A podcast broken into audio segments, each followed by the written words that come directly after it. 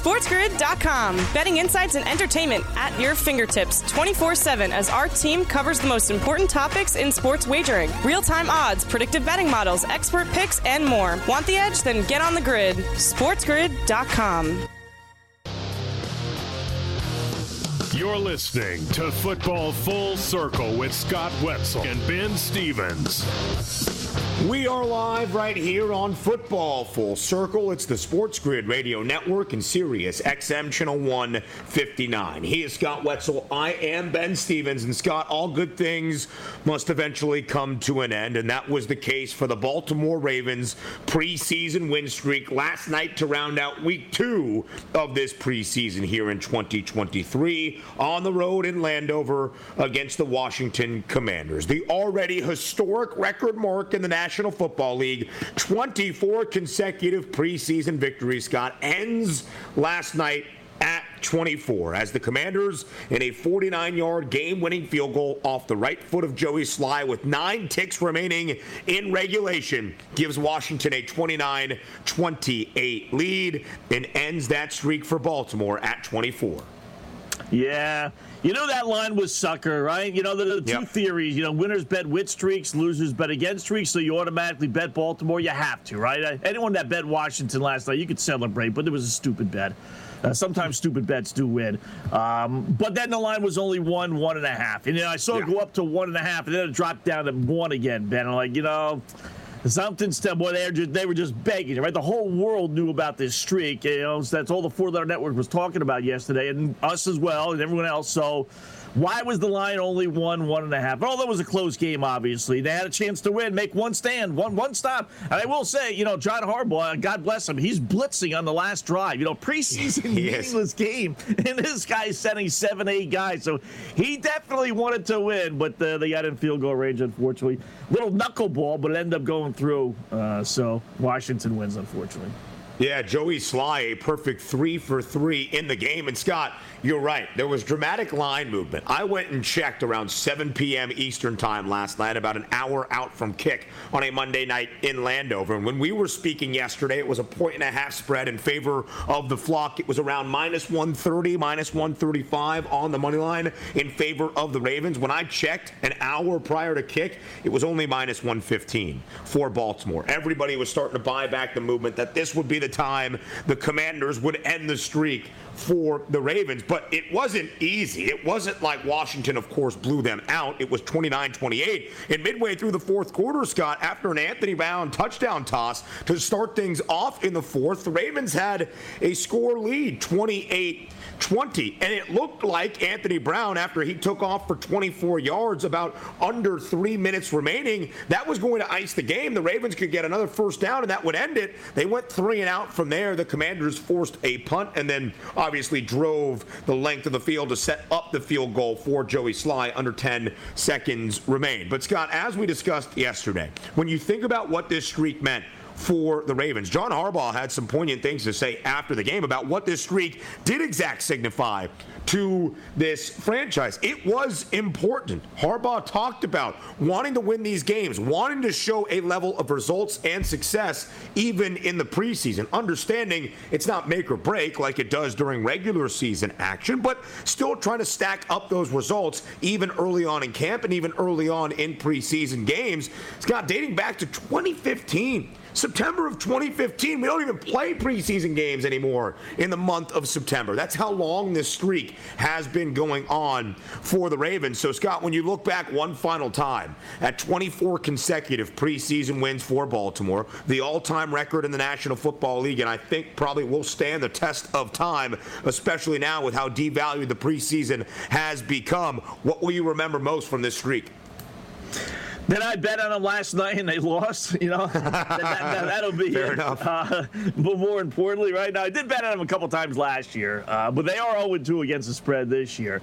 You know, I do, do find it funny where the Washington players were quoted before the game talking about how the streak is is, is stupid. In fact, their word stupid. Uh, their offensive guard uh, mentioned that.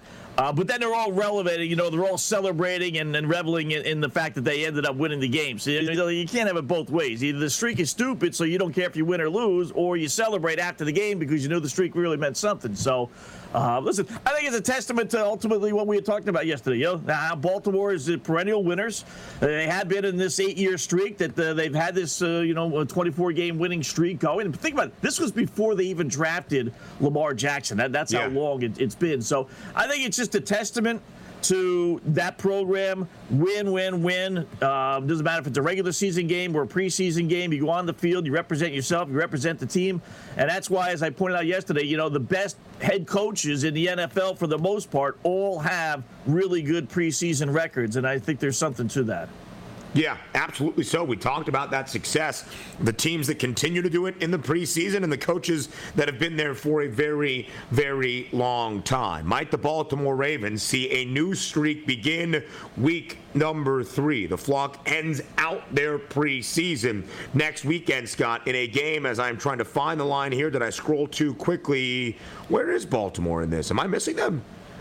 I don't know if I can uh, see it. Oh, there it is. On the road in Tampa Bay on Saturday evening. The Ravens just a slight point and a half favorite, minus 125 on that money line. Now might be another time, Scott, to jump back in on Baltimore as a new streak begins. You're not really paying the premium that you were through most of this streak for the Ravens. We'll talk about some further reactions from last night in Landover for both the Ravens and the Commanders, and mainly Washington's new starting quarterback, Sam Howell, entering his second year, played the entirety of the opening half. And then some big news around the National Football League as it pertains to Indianapolis's running back, Jonathan Taylor. More on Football Full Circle coming your way up next. SportsGrid.com. Betting insights and entertainment at your fingertips 24 7 as our team covers the most important topics in sports wagering real time odds, predictive betting models, expert picks, and more. Want the edge? Then get on the grid. SportsGrid.com. You're listening to Football Full Circle with Scott Wetzel and Ben Stevens.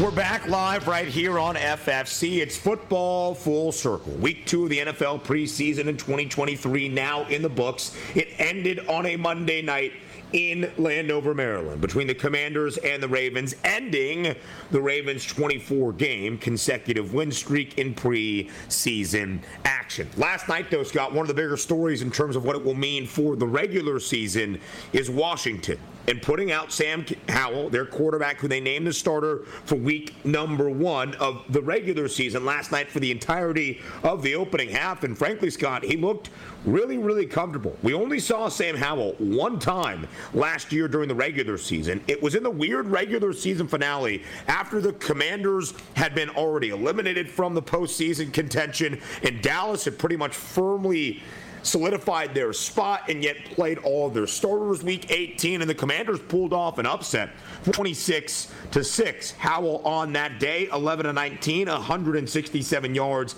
and a touchdown and interception last night scott in the opening half 19 of 25 188 yards two touchdown tosses. He looked rather comfortable out there against the Ravens, most of them the reserves, but the Ravens secondary nonetheless. Yeah, and a nice little two-minute drive there to close out the first half. We scrambled around a couple times for 17 yards as well. Listen, he was good at North Carolina, right? I mean, he was throwing the football all over the place, albeit in the ACC, but still, it's not like we, we got a quarterback that you know wasn't good in college or came from a real small college. You don't know what you're expecting. I mean, he yeah. should be halfway decent. I'm not sure why he lasted as long as he did in the draft, but uh, you know, obviously they liked him. They anointed him the starter. You know, you know, for the most part, right away they didn't bring anybody in. Point being, so he, he knew he was eventually going to get the job, not Jacoby Brissett, and, and probably not Jake Fromm. So. So far, so good. You know, they got some talent on that team, you know, with Dotson and McLaurin, and getting good news out of him. It looks like he's only like turf toe, so it's not as serious when he left the field last night. Um, you know, the, the, the, running back core is, is pretty good. It, it's all, you know, if Howell – ends up being a decent quarterback, that could be a you know 500 or even better team. I mean, that team was was challenging for a playoff spot. But all the issues last year, they were still challenging for a playoff spot. You know, entering the yeah. last two weeks of the regular season, so they shouldn't yeah. be as far away as I think people think they are. And then Ron Rivera didn't realize that Week 17, in fact, yes. works as a de facto elimination game. Again, a fireable offense. And I do think Ron Rivera is on quite a hot seat this year if things do not work out with Eric Bieniemy. But it's interesting, Scott, because the Commanders right now have the fourth lowest win total in the NFL. Six and a half is the number for Washington. The under has a fair bit of juice. Expectation, even with Bieniemy and some of the talent offensively, is not sky high, and yet there is some talent there. The defense two years ago when Washington won the division, or three years ago when Washington won the division, was the reason why a top five scoring and top 10 total defense. And they're expected to get Chase Young back for the majority of this season as well. So there can be some things, I think, if you're a Commanders fan, to hang your hat on. It's just the expectation, Scott, from the odds, not all that high right now for Washington, even under Eric Bieniemy, the new offensive coordinator. Yeah, you look at the schedule too. As I'm a big uh, buyer in this stuff, even though I know it's you know anything could happen. Tough schedule. You know they have some obviously winnable games, but when you look at some of the other games, they got Buffalo on there. They have obviously Dallas twice, Philadelphia twice, Miami's on there, at Seattle, San Francisco's on there. Um, it, it's not an, at New England. You'd rather have that game at home on their Jets if the Jets are as good as people think they're on there on the road. So it is a tough, tough. we were looking at it last night. we were thinking, boy, let's go over, over. Then you start breaking down their schedule and you know possible win, possible win they would have to kind of pull off one or two of those upsets. Um, yeah. You know, beat Miami, beat uh, beat San Francisco, beat Buffalo. You know, one of those. They get a split somehow against Philadelphia. Uh, they even play at Denver, which on the surface, Denver not that you know no big deal, but it's at Denver. It's very very difficult to win in Denver, right? So yeah.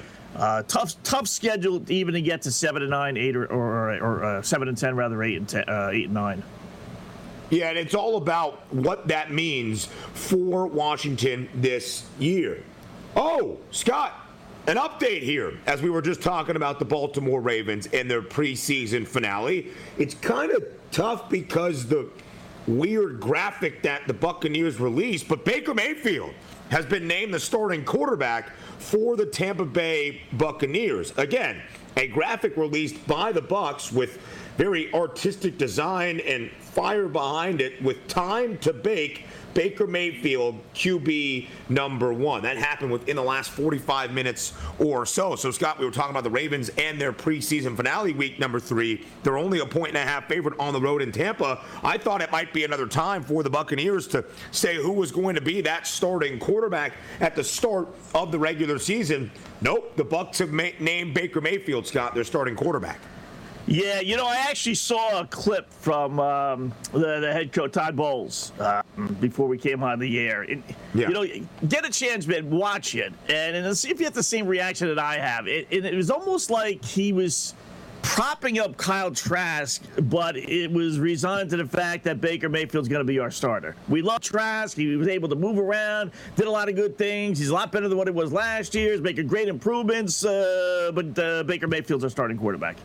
yeah. It, it almost kind of made it seem like, you know, when they signed Baker, they got him on the cheap, only $4 million. I just wonder if there were some promises made that, you know, unless you played really lousy or Kyle Trask played really great, you, you know, you're going to be our starting quarterback. So kind of strange, but I did see that story. Yeah, um, not really surprised. You bring him a guy in, number one overall pick. So this is probably Baker's last go round, right? I mean, as far as being really a starter. Um, got some weapons, but yeah, they announced that uh, early this morning, or, or uh, you know, within the past hour, that uh, yeah. he's going to be the starter. I will watch that clip Scott, of Todd Bowles making the announcement. I see a few videos here on my Twitter timeline at the moment. I always thought this was kind of going to be the move for Tampa to start, that Baker Mayfield would be their starter week number one to begin the regular season. But ultimately, I do believe that Kyle Trask will be the starter at year's end because you know what Baker Mayfield is. You know you have a commodity and a sample size in him. If he exceeds expectation we have not seen just yet in his National Football League career, then it's a different conversation. But you don't necessarily know about Kyle Trask, who was drafted in the second round, Scott. That's a pretty premium draft pick. The second round back in 2021 to be the presumed heir apparent, or at least in consideration for the heir apparent, following Tom Brady's tenure in Tampa Bay if Kyle Trask is not your guy, and I think you would need about a six to eight game sample size of real regular season action this year for the Buccaneers, then you're going to have to address that in this upcoming quarterback rich, perhaps, NFL draft class in 2024. Because, Scott, we talked about it with the Commanders, right? Six and a half, the win total for Washington. The under has the juice. The Buccaneers tied for the second worst win total in the NFL. Six and a half under juiced at minus 142 alongside the Texans. So follow the odds. If it is a bad year for the Bucs and they're a 5 and 12, 6 and 11 football team, somewhere drafting in the top five, top 10, that's quarterback range, Scott, to find your future face of the franchise. But before you want to do that, you're going to need to know what you have in Kyle Trask. Again, a second round draft pick is nothing to scoff at in the NFL. No, he wasn't top five. No, he wasn't first overall or even a first rounder. But you made an investment in Kyle Trask, who, Scott, in the second preseason game for the Bucs, played the majority of it in New York on Saturday evening. 20 of 28, 218 yards and a touchdown. Looked pretty good out there for the Buccaneers. Yeah, I don't. I, you know, I, am going to correct myself eh, or change my thinking. I don't understand this. You know, because you you bring in a guy Baker. It, it's even if he goes eight and nine or ten and seven, you, are gonna have to re-sign him, or you're really gonna devote everything to him. I would have thought as long as Kyle Trask didn't play horribly in a preseason, he would have gotten the benefit of the doubt. Not not Baker Mayfield. I would have started yeah. Trask. I do still think Kyle Trask will be their starter at the end of the year, and we'll talk about why that might be up next year on Football Full Circle. SportsGrid.com. Betting insights and entertainment at your fingertips 24 7 as our team covers the most important topics in sports wagering real time odds, predictive betting models, expert picks, and more. Want the edge? Then get on the grid. SportsGrid.com. You're listening to Football Full Circle with Scott Wetzel and Ben Stevens. We're back here on FFC. It is Football Full Circle. Breaking news around the National Football League. Baker Mayfield has been named the starting quarterback for the Tampa Bay Buccaneers. Signed this offseason a one-year deal worth about $8 million. He will be the next quarterback for the Bucs following the big shoes that is Tom Brady. Of course, it wasn't a wildly successful year last year, Scott, for the Bucs with Tom Brady at the helm, but they still threw the football more than any other team in the NFL. Damn near 60%, 68% of their plays came through the air. That was a year after they threw it 66.5% of the time. Both years, Scott, by far the most passing play percentages in all of the NFL. Now, Baker takes over the reins of that starting unit. And Scott, I did listen to what Todd Bowles had to say. Todd Bowles is not exactly the most emphatic or enthusiastic individual no. at any point, so it is tough to read between the lines just a tad, but it did make it seem like, Scott, they were okay and comfortable was the word he used with Baker Mayfield. I think that is fair. I think they understand what they are maligned to at this moment. But what the year might hold after the first few weeks could look very different in Tampa Bay if they are not winning football games. And when you look at their regular season opener, Scott, on the road in Minnesota, three weeks from or two weeks from Sunday, rather, well, it makes sense. They're a six and a half point underdog. Not much is expected of the Bucs this season. Yeah, you know, and you can't help but look at that schedule and see the bye week at week number five. You know, so how many games is it going to take before we say, okay, it's Kyle Trask's team, right? Open up, as you say, at Minnesota. Got Chicago. Uh, that's a winnable game at home.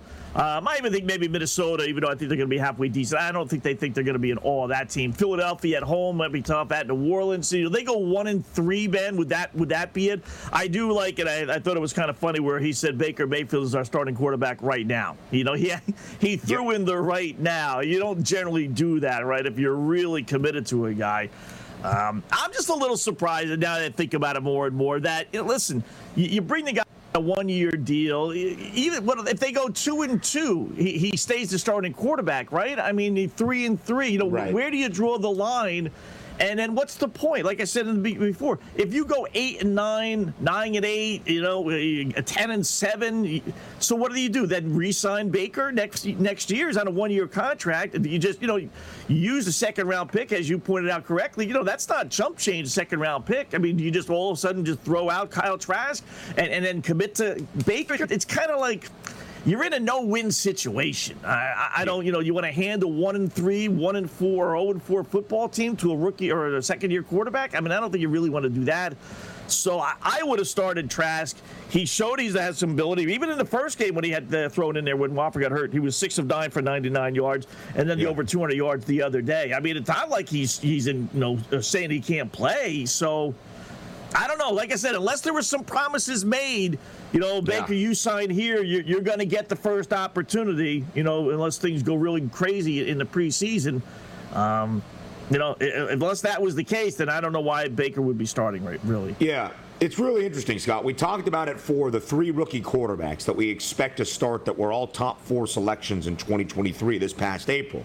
In Bryce Young, CJ Stroud, who has not officially been named the starter just yet, and Anthony Richardson when you are selected that high up, you are not given the time to learn at this next level. You're often inserted right away as the starting quarterback. But you could look last year what the Steelers did with Kenny Pickett, of course, the 20th overall selection in 2022. They let Mitch Trubisky go out there for the first few weeks. He struggled. Kenny came in, he took over the job, he rallied this team to be in postseason consideration, winning six of their final eight and a winning record once again in year number 15 or year number 16 rather under Mike Tomlin.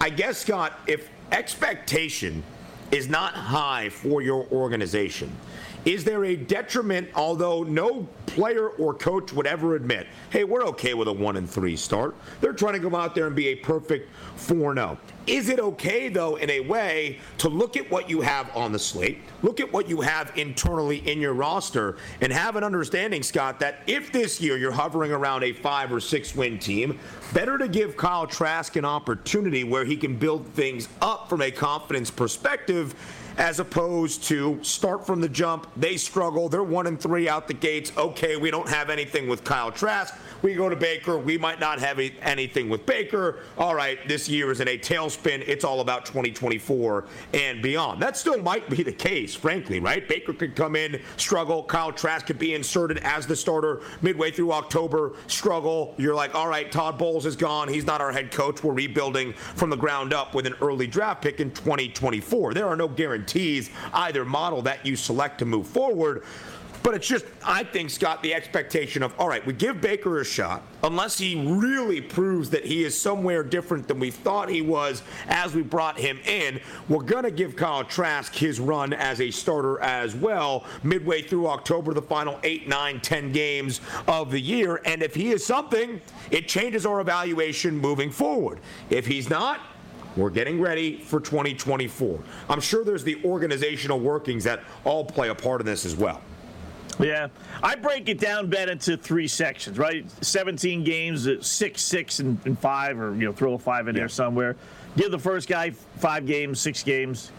He fails. All right, then we bring in the second guy, Trask in this case. You know, if he fails, then we bring back the third guy, which is the original guy. So to me, the original guy should be the guy that gets two opportunities, and that should be Kyle Trask, not you know, Baker Mayfield. You, you don't want to give yeah. Baker two opportunities to win football games, as goofy as that sounds, right? You want to make sure, okay, we, we've given Kyle Trask two opportunities now this year to be the man, and he failed, so let's move on. So now it's set up, I think, for Baker to fail, Trask to fail, and then we go back to Baker, or do we let Trask, you know, fail for 12 games? I don't think you really want to do that. Football season's a long year now, 17 games.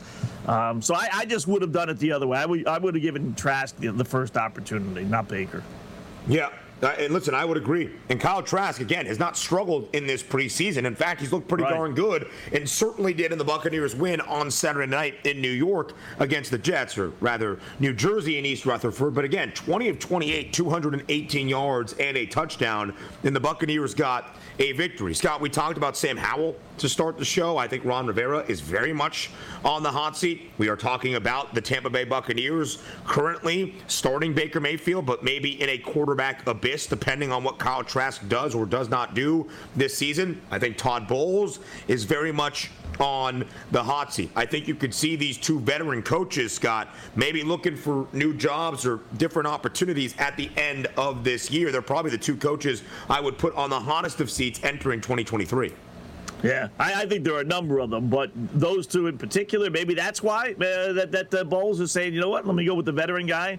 Uh, I got to win some football games here because if if not, then we're in a lot of trouble. And Kyle Trask can show all the improvement in the world, but if we don't win, I'm not going to be here, you know, in year number three of this thing. So maybe that plays a role uh, in this little, little job security. But yeah. you know, it's it's not a daunting schedule, but there's no like great like three game board. Those are three easy games. Let's pencil in the rookie there or the second year guy there, and it's it's kind of a balanced little schedule. But they have yeah. both those guys have to win.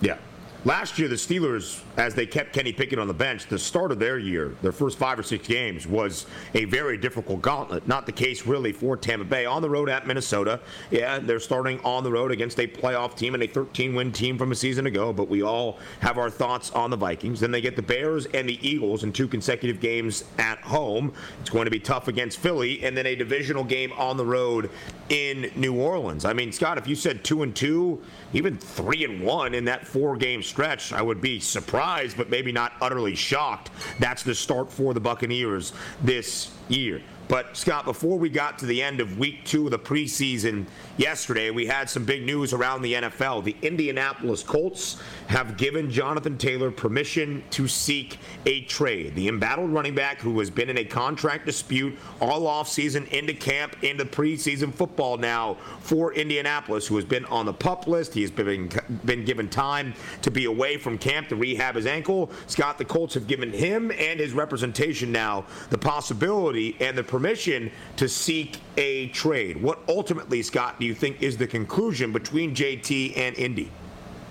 Why would anybody trade for him? I, I, I think he's going to ultimately be an Indianapolis Colt, right? I mean, every team out there could have gotten Dalvin Cook for free. Now, I get it. Cook is older, got some injuries, as Taylor does. Uh, but they were probably, you know, and Taylor's probably asking for monster, monster salary. But I get a feeling Dalvin Cook was as well. So I don't know why any team would give up, you know, a number one draft choice or a couple of number twos even when, you know, they could have had Dalvin Cook for free. So I, I, I doubt that he's going to get moved. Um, and, you know, he did fail the physical. You know, I know how these injuries all about it. You know, all of a sudden can get healthy. You know, when, when you're traded and you're in a happy situation. But he actually failed the physical when he reported the training camp. So there's something going on with that ankle injury.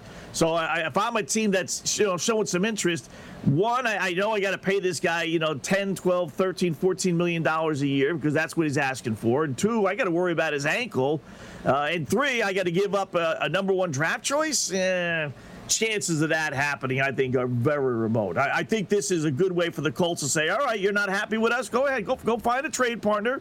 We'll, we'll yeah. trade you, knowing full well that uh, it, it's almost impossible to find a partner in this. It's the running back value conversation once again, but now just from a different perspective. What would a second round draft pick entering year number four garner in the trade market where Indy would have to get some return for him, Scott? They're not going to let him walk for crumbs. We'll continue to break that down up next. What is the future in Indianapolis for Jonathan Taylor? That's next on FFC. SportsGrid.com. Betting insights and entertainment at your fingertips 24 7 as our team covers the most important topics in sports wagering real time odds, predictive betting models, expert picks, and more. Want the edge? Then get on the grid. SportsGrid.com. You're listening to Football Full Circle with Scott Wetzel and Ben Stevens. We are back live right here on FFC. It is Football Full Circle, all a part of the Sports Grid Radio Network and Sirius XM Channel 159. He's Scott Wetzel. I am Ben Stevens. And Scott, news around the National Football League yesterday is training camp is coming at least to the tail end. We have one more week of preseason football. We're 16 days away from the NFL regular season debut in 2023 on a Thursday night in Kansas City two weeks from Thursday. That big news yesterday, Scott. Jonathan Taylor given permission by the Indianapolis Colts to seek a trade around the NFL. There is reported interest, but the Colts are not going to let JT just walk for a sixth round draft pick and say, good riddance, go get your contract somewhere else. They're going to need a return, but they're not going to get a first round pick, Scott, for JT in return, at least in my estimation. He's a second round draft pick three years ago in 2020, about to enter year number four, the final year of his rookie deal, which is why he is looking for a new long term contract extension with Indy, but at this point has failed to receive it. So, Scott, what might a team give up for Jonathan Taylor? I think that's the question right now around the league. And then what might Indianapolis accept in return if a trade package even becomes available? Yeah, you know, it's usually one or the other. It's rarely both. In that a team is usually okay to give up draft choices or whatever to go get the player. Uh, but they don't want to have to re-sign him, you know, you, you, or they, you know, they, they, get the guy on the cheap um, because the team just wants to get rid of him, but they're willing to give him a long-term contract because they didn't give up that much. It's rare when you give up a lot and then have to re-sign him, as I was saying before. I mean, think about last year, Christian McCaffrey, you know, uh, traded from Carolina to San Francisco. San Fran didn't have to give up a number one. Now they gave up a number two, a number three, and a number four for this upcoming year, and then a number five in the following year. So they gave up four choices. Are you going to give up that? We'll just say for Jonathan Taylor, right? Similar player and then have to then re-sign him because you're going to have to re-sign him, right? That that's his whole beef with Indianapolis, and and you know he's going to be asking for Christian McCaffrey type money, so you're looking at 12 to 14 million dollars a year. That that's just a lot, Ben. Like I said, I mean, you, you might get a team that just wants to you know add a little something to the franchise, but but I don't think that's going to happen realistically, and I think the Colts know that. Um, and I think they just, you know, are trying to put the don't blame us, Colt fans, blame Jonathan Taylor. But we're telling them that, you know, we're willing to move him, but no one's willing to pay him and do what they need to do to get him. So, you know, Jonathan, yeah. maybe this is an eye opener for you as well. Listen, it is a fine line of leverage in these contract disputes and now in this trade conversation because if you test the market and there's not much of a market, you are pretty much inclined to take what Indy is offering. And while we might disagree or agree, Scott, with how the running back position is valued right now, it's hard to argue the team perspective just from the dollars and cents of it all. Here is where Jonathan Taylor stands. He is entering year number four. It's the final year of his rookie contract. That means that at the end of this season, Indianapolis can franchise tag him for the going rate for a running back, probably somewhere around $10 million. And then entering 2025, Scott, after next year, they can tag him again. They can keep him under contract, which he is right now, including 2023, for three more seasons. And that's incredibly valuable for Indianapolis. Now, there's respect there's recognition, there's admiration for what you have meant for a franchise. Where Jonathan Taylor, probably rightfully so, Scott, believes he is worth more than $10 million because he was the league's leading rusher in 2021. And yes, he was banged up slightly last year in 2022, but in 2021, over 1,800 yards, 18 rushing scores, both of that top of the league in the NFL in 2021. And you would think just from an organizational perspective, looking at the X's and O's, in terms of grooming Anthony Richardson now as your starting quarterback, who better to pair alongside a rookie QB than Jonathan Taylor to be that safety valve for Anthony Richardson to develop at this next level and at this new stop? But Scott, from the logistical perspective, Jonathan Taylor finds himself in a precarious situation if Indianapolis is not going to offer a long-term contract extension, and we have not seen an NFL organization sign a running back to a long-term contract extension worth more than $10 million per year annually since Cleveland did so with Nick Chubb now over two years ago. Yeah. You know, and don't confuse this also with. Uh, um, you know, uh, Saquon Barkley, right? And, right. And, and, Jacobs out in the Raiders. You know, he's not under a franchise tag, so he's not set to make you know ten million dollars.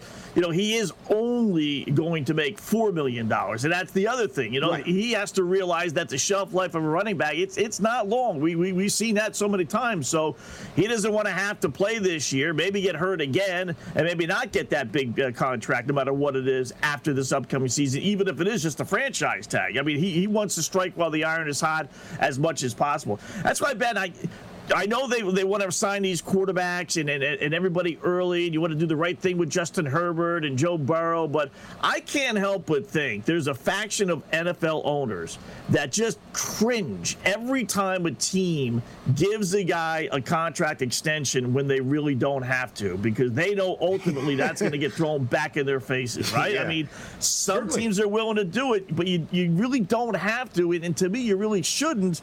But you know, I, no doubt this is uh, you know part of the role of Jonathan Taylor. Hey, the, all these teams are giving their guys contract extensions when they don't have to. Why why can't you do it, Mr. Irsay? Yeah, certainly so, Scott. The NFL is an interesting organization, right? A lot of focus or focus is pointed on Roger Goodell, but really, he's a figurehead. Really, he's a scapegoat at worst. At times, as the commissioner, he makes a crap ton of money, so he can yeah. be under the microscope. But he's just the pawn of the 32 NFL owners that really dictate much of how this league functions certainly from a contract perspective. I'm not sure, Scott, there was a single owner happy with the Haslam family when they guaranteed Deshaun Watson a five year, $230 million deal because that sets a precedent. That sets what people can now ask for, regardless if you're willing to pay it or not, it gives people a standard to point and look at. And it is a piece of leverage, certainly utilized in that tool from the representation perspective, representation perspective. So no doubt Jonathan Taylor's looking at Nick Chubb and saying, that guy never did what I did in 2021. He's never run for over 1,800 yards. I don't mean to disparage Nick Chubb. I'd actually have to check the stats to make sure what I'm saying here is factually accurate. But just in terms of the idea of you can keep me here, one of the prized pieces of your offense in the last three seasons who can only help you get back to the level that you expect to be for the next three to four years by making me a little bit happy, by giving me $11 million a year.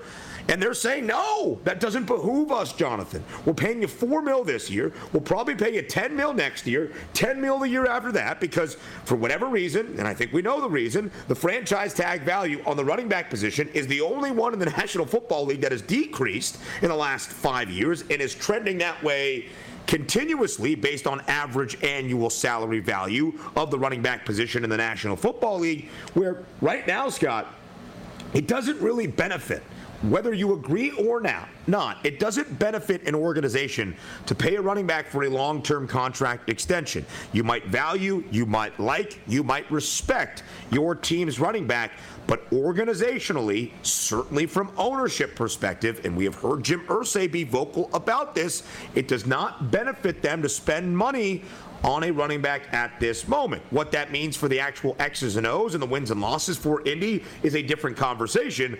But from the dollar signs behind it, it doesn't benefit an organization. Yeah, you just you just don't have to. It, it sounds uh, you know sad to say, but these guys can be replaced. And the difference between a Jonathan Taylor and a, and a backup running back in the NFL is not nearly as much as the difference between a Justin Jefferson wide receiver and a backup wide receiver, or the quarterback position, or the star defensive lineman. Right?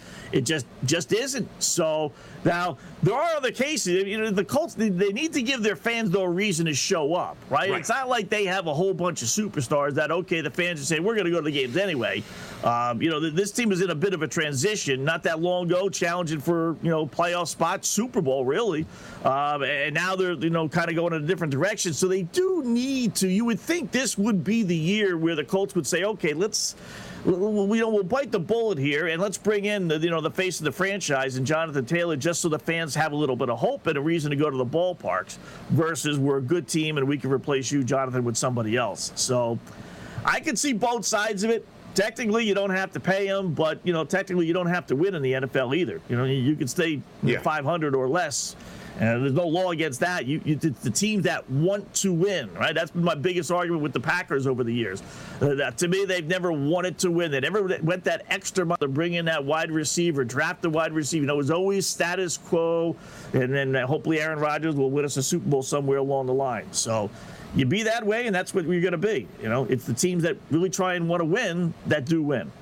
Yeah, Absolutely so. And Scott, I think that's one of the conversations that are tied that is tied in to this contract dispute and situation in Indianapolis for Jonathan Taylor. Last year at this time, at this time, Indianapolis had a win total of nine and a half.